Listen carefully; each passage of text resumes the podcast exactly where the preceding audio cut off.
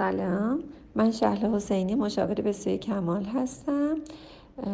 دوست خوبم، خیلی زیبا نوشتی که بچه‌ای که کلاس چهارمه که شروع کرده به درس نخوندن، سالهای قبلم یه مقدار با وسواس انجام شده، خیلی درس خوندنش تاکید داشتی یا به صورت وسواسی و اینکه الان زده شده به هیچ وجه حاضر نمیشه بخونه، حتی تو کلاس مزاحم گوش کردن بقیه میشه که معلم باش کنار اومده. البته یه جور معلم رو خریدید، باریکلا، اینم واقعا تحسین داره. بعد معلمش دیگه اعتراض میکنه قادر بی‌نظمیشو و اینکه خیلی اطراف زیبایی کردی، نوشتی که از اطراف از حرف اطرافیان خجالت میکشم، انگار نگران بچم نیستم، به خاطر خطاهای زیادی که انجام دادم درمونده شدم. خیلی ممنون که اینقدر قشنگ اعتراف کردی که به خاطر آبرو و حیثیتت پیش اطرافیان میخوای که بچه درس بخونه. مرسی، چون این قسمت رو فهمیدی، چون عذاب وجدان داری. آدمایی که عذاب وجدان دارن بهترین آدما هستن. آدمایی که عذاب وجدان دارن نشون میده که وجدان رو دارن و متوجه خطاهاشون شدن.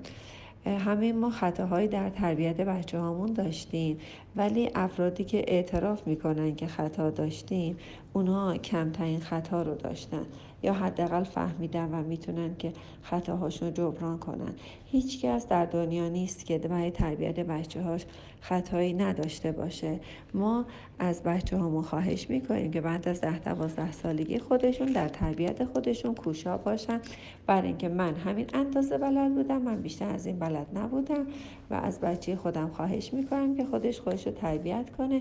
بعد از ده دوازده سالگی، بعد از پانزده سالگی، مخصوصا بعد از هجده سالگی، و واقعا از بچه های خودمون خواهش میکنیم که در تربیت مجدد خودشون بکوشن، یه مقدار مسیرهای درستی رو برای تو زندگی انتخاب کنن، یه مقدار مسیرهای عرفانی داشته باشن، مسیرهای خودشناسی داشته باشن تا بتونن واقعا تو زندگی واقعا لذت ببرن.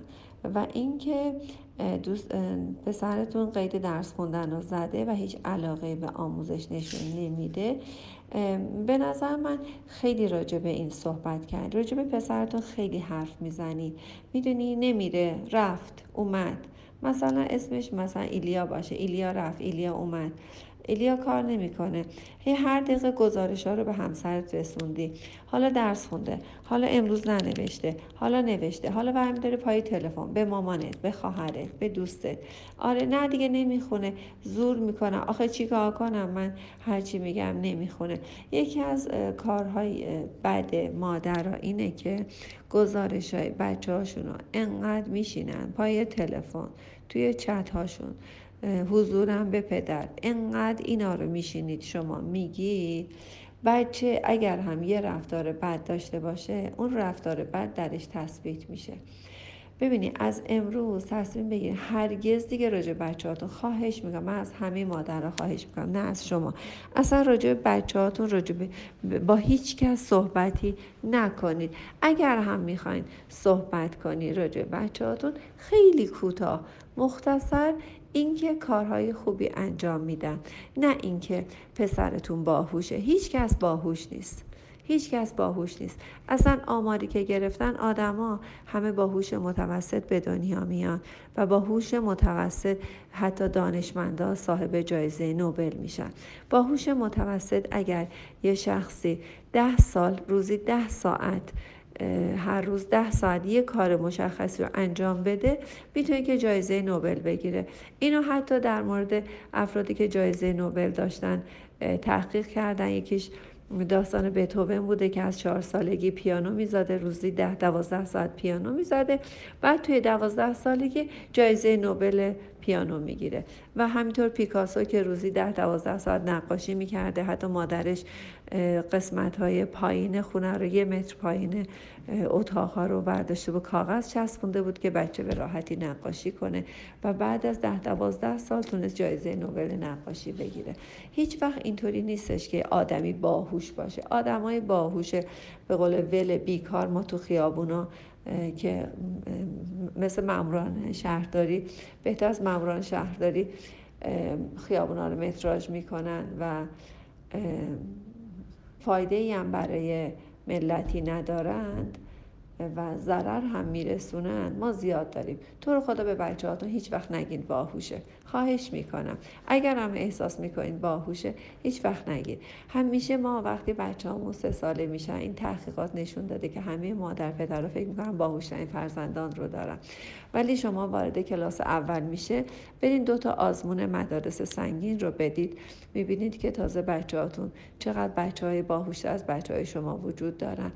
باهوشتر نیستن، بچه هایی که باهاشون کار شده، زحمت کشیده شده و مادرها آموزش های تازه و متفاوتی رو به بچه هاشون دادن.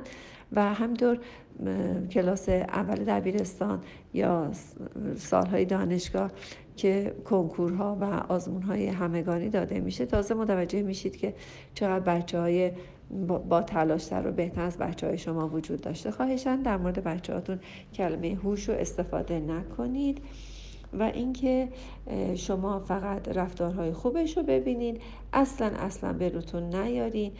درد دل هم خواهشاً با مربیان مدرسه انجام ندید. مربیان مدرسه خودشون هزار تا مشکلات دارن، حتی وقتی میگن بچه‌های شما بدن، شما بگو نه اتفاقا تو خونه خیلی ساکته، عجیبه، نمیدونستم اینجا شلوغ میکنه. اصلا نگین تو خونه هم شلوغه، تو خونه هم بده، تو خونه هم اینجوریه. با اینکه مربیان مدرسه نه تنها روانشناس نیستن، بلکه یه دونه واقعا سهم میذارن، یه علامت پررنگتر هم، یه هایلایت هم میکنن قسمت شلوغی و بد بودن بچه‌تون. آره این اصلا تو خونه‌شون هم همینجوری، این اصلا آدم نیستش که، معلومه تو خونه هم مادرش ازش شاکیه. شما دیگه از اون بچه چی میخواین داشته باشین؟ ده سال بعد همون بچه‌ای میشه، پنج سال بعد همون بچه‌ای میشه که همین الان من گزارشش رو برای شما نوشتم که مواد جابجا میکنه یا مواد مخدر میکشه و مادری که و پدری که واقعا مستحصل شدن از دستش. اینا همه بچه های ما هستن، شک نکنید. نه کلمه باهوش رو استفاده کنید، نه ایراداشو به کسی بگید، نه به خودش بگید و فقط رفتارهای خوبش رو ببینید. و خواهش میکنم که در مورد بچه هاتون اصلا با کسی صحبت نکنید. امیدوارم همین اندازه بتونه که واقعا براتون مفید باشه. بچه‌های خوب و سالمی داشته باشین. بچه‌ها رو هرگز با هم مقایسه نکنید. پاساژ نبرید، آرایشگاه نبرید بچه‌های کوچیک رو. بارها اینها رو خواهش کردم از مادرها. و اینکه خودتون لباس بخرید، بیارید بدیم بپوشن. هر چقدر نبینن بهتره. پاساژ و گردش و یه جاهایی که اصلا لزومی نداره که بچه ها برن بگردن یا ببینن، خواهشم برای خودتونم اون جاها رو تفریح درست نکنید. مرسی، شاد باشید، بچه های سالم تحویل جامعه‌مون بدید.